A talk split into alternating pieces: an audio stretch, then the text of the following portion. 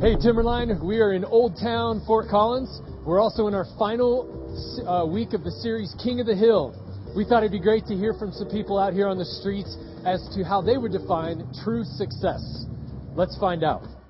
My definition of true success is just my family is true success to me. I mean, I have my wife and my daughter, and that's all I need, and that's successful enough for me. So. True success, I would say, is your personal preferences and if you meet your goals or not. I believe what the Apostle Paul said that true success is faithfulness. I don't know, happiness and love and having family and friends around you and being pleased with where you are in your life. Uh, my definition of true success would be um, to live life to its fullest and be happy, not worry about what the world thinks of you. Finding out what your purpose is here. When you find that out, find ways to manage it and live that way. True success is when you receive final approval and to be in the kingdom of God. Um, completing a goal in a timely manner and uh, doing really what you want. And being happy, having fun every day, successful. I like that. yeah. Yep. I don't actually have an answer for you. I don't know what to tell you. I think that true success is just about being genuinely happy in all parts of your life. Feeling good in your own skin and uh, accepting the things you can't change and uh, not accepting the things you can. But, you know, it depends on the person, depends on the situation. Everyone's coming from a different place. True success, I think, would be living a life that honors God. I think it's just uh, being happy, actually. Just being happy, doing what you like to do, make music, make videos. That's what we like to do. Success. Success would not be monetary. I can tell you that right now because I don't think money is what makes us happy. Our definition would be to have healthy and happy children um, would be one thing, and uh, to live my life in a good, successful way would be to be giving back to the community and to be uh, helping others in kindness and compassion. Quit Quitting drinking and being all I can be. True success is kind of, I think it's what you make of it, what you define true success is. Um, maybe just being one with yourself, the full trustworthiness of yourself. Definition of true success selling one hot dog at a time. That's one. What is it that defines success in our culture? There are so many things to talk about as it relates to success and how you define that. Today we're going to talk a little bit about the final words of Jesus in the Sermon on the Mount. And we're wrapping up this series today. And so I want you to kind of get ready for that. This video is set it up to say, what do you care about? Who are you really and deeply? The fruit of your life, the foundation your life is built on. So we're going to explore all that in a second. But before we do that, we have our youth pastors up here, Pastor Tim Heiss and Pastor Jason Veliquid, and they are just doing a great job. You guys coming up here. Thanks for being here. We're changing some things here at Timberline in our youth ministry, and uh, these guys are going to tell you a little bit about it and why, and and maybe even. Uh, ask for you to help them on a couple things. I think that's yeah. good. Thanks, thanks, Pastor Dary. Um, yeah, successful youth ministry could be summed up in just a, a quick story of a young gal that uh, started hanging out last summer through some events and activities, and uh, she she became part of our large group gathering, and then she she hooked up with a small group, and her small group started to love on her, and we weren't really sure where she stood in her faith, and at a retreat this fall, she had a conversation with her small group leader, and she said, "Hey, can I say that prayer to uh, accept Jesus into my life?" And the small group leader was like, "Yeah." Let's do that. And so Timberline Youth Ministry, that's success right there. It's based on relationships. Yeah, these relationships really come into play over all the different things in both high school and middle school. We have weekly services every week where these things just it, it just speaks uh, relationships. We have activities, events, week long camps, retreats. Uh, service projects, mission trips, and the list just goes on. Makes you tired, kinda. It does make you. It makes me Just tired talking about it. um, but one thing we did just a few weeks ago was Turkey Bowl, and I know you all may have heard of that before. But Turkey Bowl is a great time for students to come to to this room and have fun, play games, but not just to do that, but but to bring food in. And we collected over 700 different food items, and we're actually able to feed over 24 families this Thanksgiving based on that service project. So thank you for your help, and students, great job. Yeah, we're really proud of our students. They, they really do care about our community. We just have to provide opportunities for them to, to show that. And so uh, that was one example of that. Um, some changes that Pastor Dary was mentioning. Our high school youth group's called Nexus, and it grades 9 through 12. And so um, just want to talk about some things. So just for a brief moment, if you could all just imagine with me that you were a high school boy or girl, and you were disinterested in church, and you didn't really want to go to church anymore, but one of your friends went to this church and this youth group, and they invited you to this small group, and you decided to come. And you went to this group, and it was really small. There's like six to eight students, a couple of really kind of cool adults there, and they actually knew how to talk to you. And you were in this garage, and you worked on road bikes because you love road biking. And then sometimes you worked on these bikes, and you gave them away to people in the community. And sometimes you went for a bike on a bike ride. In the middle of that bike ride, you stopped, and your leader looked over at you and said, "You know what? The the church is is kind of like this bike. You know, it's got a lot of different parts, but it's one thing. And and what part are you? And you're this high school student. You're like, whoa, I, I think I'm a pedal. You know, I hold things together. I keep things going. And you get it. You get that you're part of the body of Christ. And then once a month, this small group comes back here to Timberline with a bunch of other interest-based groups and celebrates what God has been doing in all these different groups. What if that's what youth ministry could look like? And we're going to try to do this next, next spring in 2010. And so we're really excited about attempting this. There's lots of reasons why, but basically we want to meet the youth culture where they're at and disciple them and share the love of Christ with them. And so if you're interested, maybe there's a, an interest or a hobby that you have where you could turn that into a ministry with high school students. Come talk to us out on the table. We're really interested in, in speaking with you about that and definitely be praying for us as we have these changes in high school youth ministry. Yeah, and this fall in middle school, I had the opportunity of leading a sixth grade small group. It was a lot of fun, a lot of energy, um, but it was great. And on Wednesday nights, we do these small groups where we experience life with students in middle school. And on Sunday mornings, we have the 11:30 middle school service over here in the worship arts room, where we're just experiencing life with middle school students, having fun, worshiping God, and, and just learning. Yeah, so we have our, our high school um, Nexus and middle school Illuminate ministries. And we've brought Tim on here in July, and we're really partnering together to lead both of these ministries. And you guys, I'm, I'm so excited about having Tim here. And as we look towards the future and see what God has for youth ministries, um, there's some exciting things on the horizon. Yeah, and if you'd like to be involved with any of these exciting things, we'd love for you to be a part and partner with us in this. Uh, one way is just if you could pray for us, pray for our leaders, and pray for our students.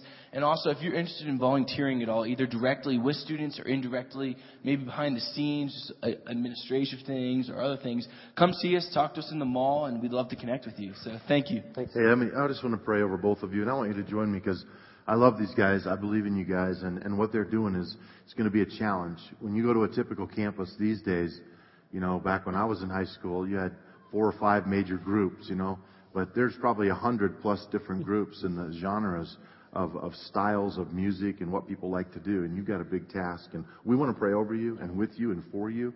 And those of you that have high school kids, they have friends as well. Let's just pray right now that God will use us to do our part in this city to reach kids. Lord, thank you so much for Tim and for Jason, for their families, for who they are, just for their passion. The passion to serve you, first of all, and to love you and to be a role model for young people. God, we just pray over their minds, their hearts, their bodies. Give them strength. Do everything in them and through them that you want to do. And may success be defined in the ways that you want to define it in youth here at Timberline Church. God, give them favor in this community with young people, with teenagers. We just pray for teenagers in this room, represented by parents, Lord, who are slipping away. And we just ask you to use some of these new ideas, these interest group, hobbies, to reach some kids that otherwise are not going to be reached. We do this in your name and for your glory. Amen. Amen. Let's say thanks Amen. to Tim and Jason. God bless you guys. Love you. Proud of you. I really appreciate the effort. At Timberline, we're not afraid to try stuff. And, and one of the things that has helped us a lot is we learn by trying things. You ever tried something and it didn't work, but the fact that it didn't work showed you how to now make it work by trying something else?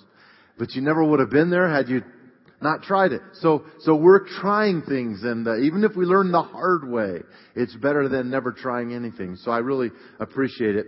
Obviously, these are calculated risks and with a lot of thought uh, going into them. But back to our topic today. Take out your bulletin on the back page. Follow along. I've called this uh, message today "Fruit and Foundations" because we're talking about the fruit of your life. Jesus uses this analogy of fruit on a tree, and he uses the analogy of a foundation for a house built on a rock or built on the sand. But I put another little line in there that says, will the real you please stand up? Because sometimes it gets confusing in our world who we really are. We often let this world identify us rather than letting our identity come out of who God is making us to be. And as I talk today, I want to remind you of something. These are the last few sentences that Jesus says on the Sermon on the Mount. Now, typically, if you looked at a famous speech from history, from one of our presidents or primary leaders or someone from around the world, there's a place in their speech where they say something like this. And finally then, and then they're about to summarize the most important moment. Or in conclusion, and now, that's what Jesus is doing here. He's basically taking these last thoughts and he's saying, okay, get this right because what I'm about to say summarizes a lot of the stuff that we've been talking about we call it the Sermon on the Mount. A coach with his, with his team before they go on the field, that, those last phrases, those leaders, those last moments, what is the impression they're trying to leave? That's what Jesus is doing. So if you're writing stuff down today, write this down. Number one in your outline is this. Our relationship with others. There are three main points as you see in your outline. And the first one is Jesus is going to talk about our relationship with others, especially as it relates to other leaders and people who we let speak into our life. Matthew chapter 7, verse 15. Beware of false prophets who come disguised as harmless sheep, but are really vicious wolves. You can identify them by their fruit, that is, by the way they act.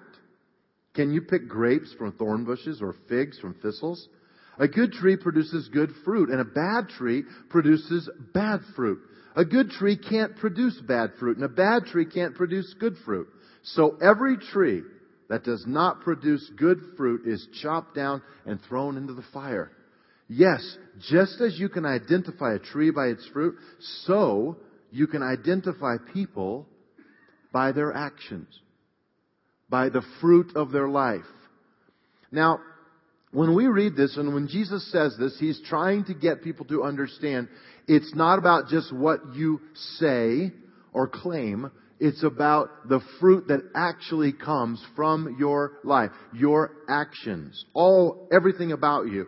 And the followers of Christ, there are two things I want to pull out of this, and there's a lot I want to say about the future words of Jesus, so I'm going to move rather quickly through these couple of points. But write these down. Number one, we should not be, as followers of Christ, we should not be afraid of evaluation.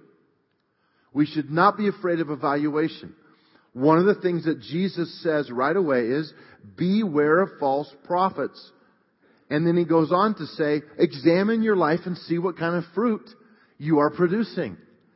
And I just had this question in my life just this week as I was looking at all this.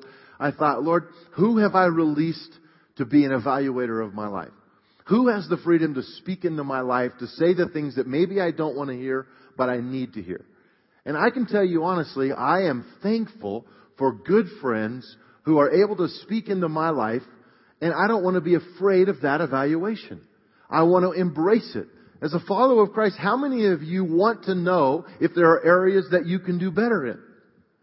You know, I, I think sometimes we want to know, we just want it to be gentle. and, and rightly so. So I'm not saying that you let every person evaluate you. That will destroy you. But let the right people evaluate you. Let some people speak into your life that can help bring changes, who may have true concerns about patterns in your life that you see. Jesus is saying, hey, pay attention to the fruit that's falling from the tree called your life. And then the second thing here is that we should not be overly naive. I, I think it's really important for us to get this. So, I was reading a thing the other day that said, um, first of all, have you ever been scammed? You know, anybody, uh, you don't have to raise your hand, but, uh, you know, you'll see on the news constantly. Oh, another scam is out there. Don't open this email, blah, blah, blah. If someone asks you for personal stuff, don't give it. Uh, but we tend to want to trust people, especially when it seems legitimate. Jesus is saying, beware of false prophets. They look harmless, but they're wolves in sheep's clothing. I was back to what I was going to tell you. I was reading a, a thing that that was a scam that targeted faith-based communities. And when it talked about why it was targeting just faith-based communities, it said because these people are more trusting than the average person. Because we build relationships on trust and we want to give people the benefit of the doubt. How many of you know that is a God trait? You know, you, you, you lead with trust and you, you give people the benefit of the doubt. But the Bible also says, though we're innocent as doves, we are wise as serpents, meaning pay attention. Don't be so naive that you're going to get sucked in. Don't buy false teaching.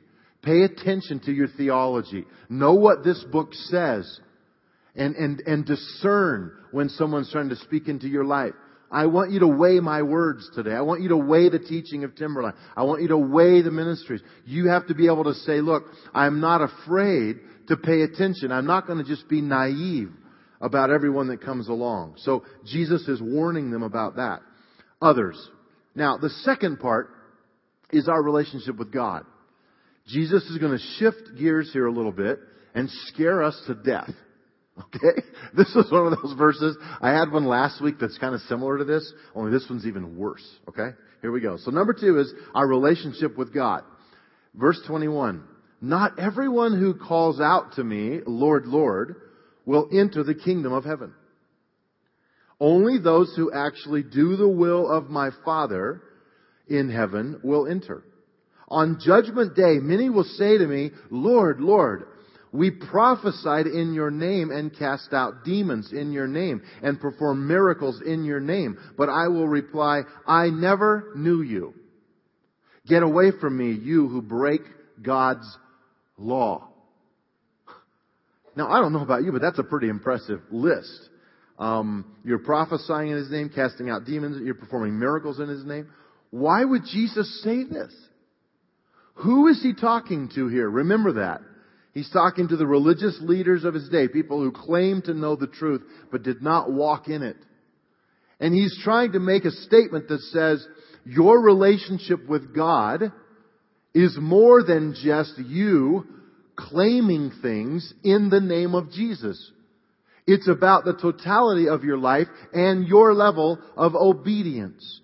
Now, there's a little trap here for us that we have to pay attention to. It's this. And it's, it's the next line in your bulletin. I want you to write down this. It says, doing is not the same as doing the will of my Father. The emphasis is not on doing. The emphasis should be on the will of my Father. When Jesus is talking, he says, only those who actually do the will of my Father in heaven will enter. What we typically do is we kind of back that up and say that Jesus says, only those who actually do stuff. is there a difference between doing stuff and doing the will of the Father? Go like this. Yes, there's a huge difference. Because, because I meet people who basically believe they're, they're living their life in such a way that they're acting like they believe the more they do, the closer to God they are. Your relationship with God is not based on what you do for God. Jesus did everything so that you can have relationship with God. Our doing comes out of a result of an authentic relationship with God. And that's why it's called the fruit, because it naturally grows in our lives and falls off as fruit that other people can enjoy. I worry about people who, who do so many things that they think because they're on this board and they volunteer at the school and they paint the fence and they sign up for this and it's more and more and more. And sometimes church is the worst place of all.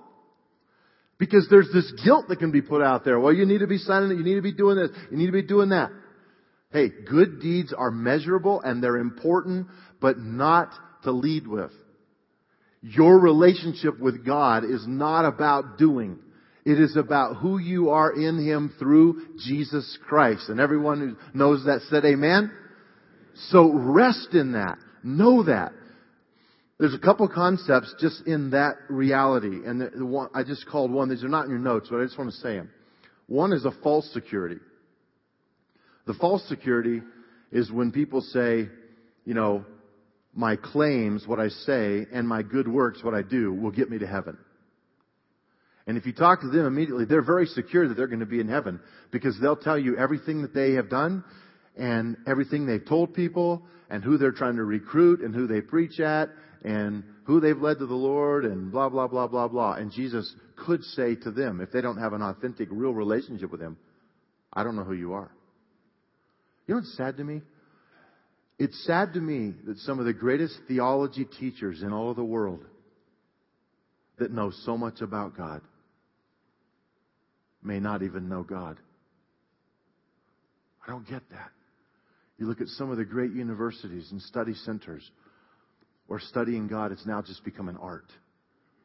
And He's just that, not a person. And I think that, that false security that I'll just do more. And then the other thing is a false insecurity, and that is that I need to earn more points. I need to earn more points, and so I better sign up. I better get there. I have to do better. I have to be better. You can't be better without Jesus. He is your righteousness in God. So rest in that. And then let the fruit of your life be measured by God differently than the way we measure it. Now, number three.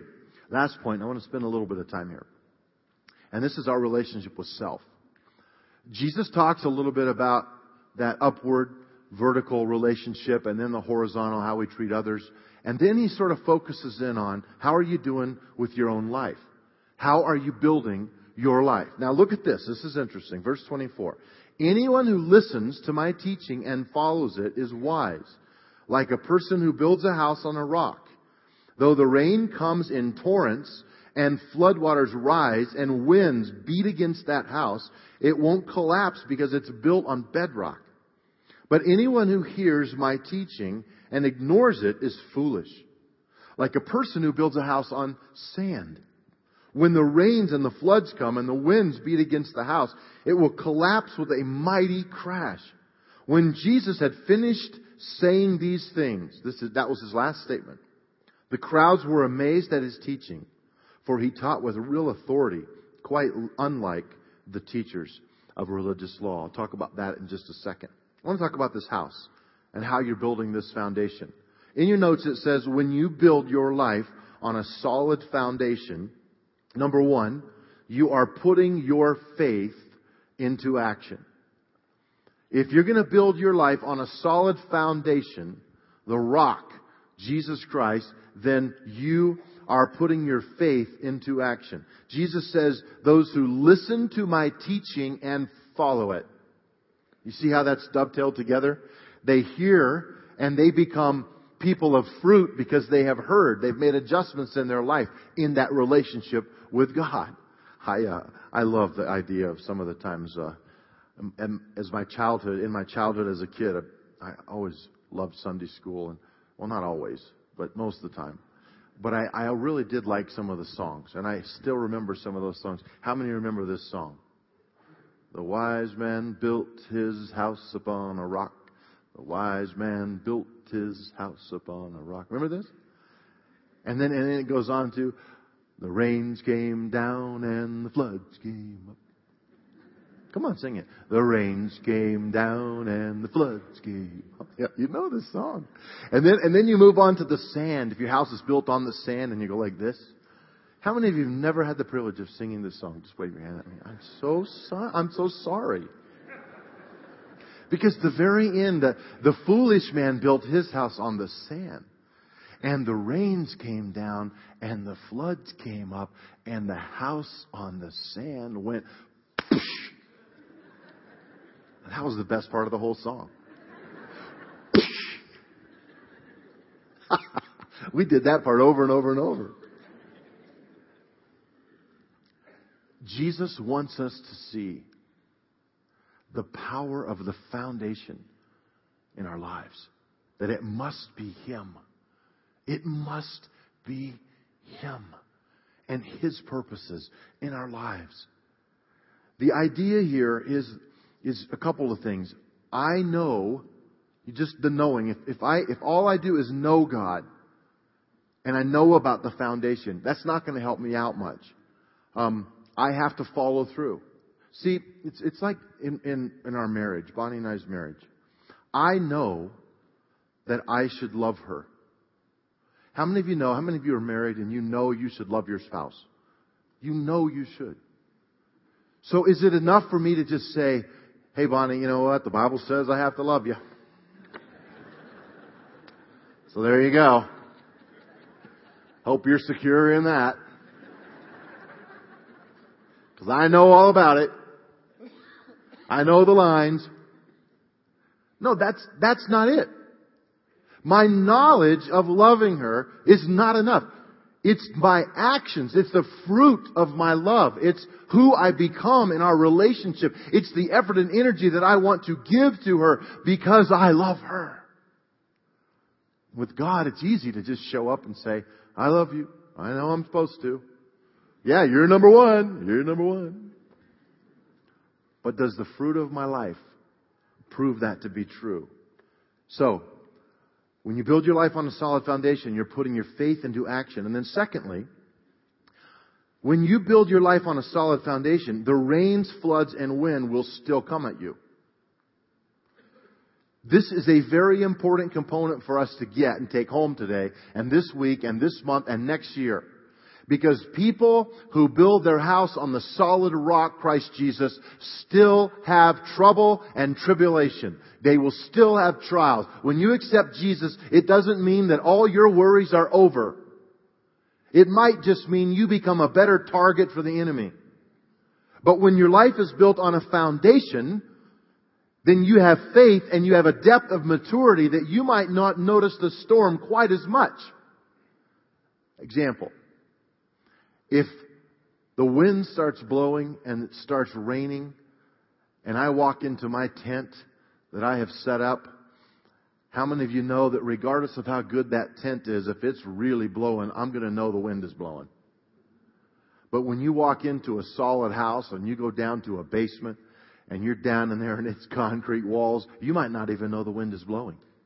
Why? Because it's solid. It's built solid. And I think that sometimes um, when I have a, my life built on that foundation, I have a maturity. You can have a maturity that you're not looking over your shoulder for the devil every single day to blame you, to blame for stuff. It's the example of someone who has a flat tire. And they say to me, yeah, oh, how's your day? Well, Satan's trying to get me. I had a flat tire. I think that means he's trying to flatten me out go back into depression. Well, that, you talk to a person whose life has a solid foundation around it, and they'll just say, yeah, I had a flat, I hit a nail. They don't even equate it to spirit, anything spiritual because they just had a flat tire. Maybe you just had a flat tire. But maturity will help you do that. It rains on the just and the unjust. Let's keep going. I have just a couple more things here. Number three. Trials will not collapse the house if you're building on the right foundation. Just won't. I know a few times in my life when I don't think I had to start completely over, but I definitely had to repair the foundation of my life. I had to go back and scrape off the stuff I was trying to build and say, wait a minute, this is not working. So I need to really get the foundation right. Um, trials will not collapse this house if I'm building it right. The first response to trials for a mature believer, follower, will not be pointing the finger at God. It just won't. Because you're going to embrace God. You're going to journey with God through this trial. And, and people who just start out by pointing their finger at God and blaming God for everything, typically they're not building on a solid foundation in their lives. They're just using God as a crutch. And when the crutch slips out, man, their whole world falls apart. Build your life in a way that when the rain comes and the wind comes, you will have something you can still stand on because God is partnering with you. I love this passage in James chapter 1 verses 2 and 3. Listen to this. Just listen to this. Dear brothers and sisters, when trouble comes your way, consider it an opportunity for great joy. is he crazy? For you know that when your faith is tested, your endurance has a chance to grow. Let's go get them. We're going to have a challenge today, you know? But it's a chance for us. This is a tough trial we're in right now. There's a season, it's hard. Don't I know, but I know God's there. Let's let's grow. Let's do everything we can to make it happen. That's why we offer a lot of classes here, a lot of education, a lot of small groups. You have to choose how you're going to build your life. Lastly, you can live with confidence. You can live with confidence. Did I skip number two? Okay, I just want to make sure. I have a uh, a story that happens quite often, but I remember one specific time in January, the first part of February or late January. We have a group. It's called FCC and Fort Collins Church Network, and PPF is a part of that Pastors Prayer Fellowship. And the pastors of of our city, those that want to, we have about 40 between 40 and 50 who come fairly regularly to a, a prayer time that we have for pastors in our community every month. And we started this about 18 years ago where we just take on a Thursday morning a couple hours to just pray for our city, pray for you, pray for God's plan, wisdom, discernment. And we take a prayer retreat every year. It's two nights, three days up at St. Malo in Estes Park. How many of you have been up there? Or at least you've driven by it on your way up to Long's Peak. It's just a beautiful uh, retreat center. And we take this time to go up there. And I remember one time specifically, I was headed up there and it was snowing and it was cold and the wind was blowing. And up there, I mean, you know how it is. It, it can blow here, but it can really blow up there. So I got out of my truck and I got this little roller bag that's going sideways on me. And I'm trying, I'm all hunkered down trying to get up the steps. If you've ever been in St. Malo, you know, you go up these big steps and then I got the elevator, went up and there's this gorgeous big room with a huge fireplace that's probably six to eight feet square. It's huge. And it has all these, there's 21 leather recliners all around this big fireplace. And on this side, uh, facing east, I believe it is, there's this huge plate glass window. The whole wall is glass. And I walked in there, and all of a sudden, there's this roaring fire and a few pastors had already arrived and got a hug from them and encouragement and I'm looking out at the snow and the blizzard. And it is blowing and howling and I'm standing there taking off my coat. Suddenly I'm not having to worry. I'm not feeling unsafe. Why? Because I'm in a place. I'm in a place that's safe even though the storm is happening. You guys, the one thing that happens when you build your life on a solid foundation is the storm will still be there. But God has a way of putting your feet in a place where you can look at the storm. You can see the wind. You can hear it. But it's not going to change your destination. It's not going to wreck your family. It's not going to destroy you. You can overcome because your faith is anchored to Him and not yourself and not just someone else, but to God let me pray with you. Lord, some people in this room are going through that right now. It's a storm they're facing in their life, and we need you. And I ask you, God, to be so real to them in this moment. How many of you would just lift a hand to say, Man, I need a safe place right now. I'm going through some stuff, but it's scary, and I, and I get that. But you need a, you need that safe place, anchored in God. Just let me pray for you. Just hold your hand up if that's you. Okay, Lord. I just ask you now to be the solid foundation we trust for my brothers and sisters right now. Let them see that though the storm is still there, the rains are still there. Yes, it's tough, it's challenging, but you are a God who makes all the difference. And we trust you on this day. We, we testify to the fact that we trust you. You are our hope. Secondly, Lord, I just pray for people who need to rebuild their house. It's just built on stuff that won't last. Some of you just you're scraping off the end of the house because it's built on image and all the other stuff that you've tried to build, and God's saying today, no. I want you to anchor it to the Word of God, to the strength of truth. That's the foundation. God, we do that. We surrender it to you. We trust you. Lord, I just thank you that you're a God who cares when the storms of life hit us, and you can change us. We love you. We offer to you the trials, the hardships, the relationships, all that's tough. We give to you and we say, We will stand on your truth and upon your word. May we be your kids and you our God. For your glory we pray this. And everyone said, Amen. Amen. I love you guys. Proud of you. I'm thankful for you. I pray for you. We as a team pray for you. It's tough right now for many of you. I know that. But uh, be faithful to God. Ushers, come, would you? We're going to receive our offering. This is our regular tithe and offering. We have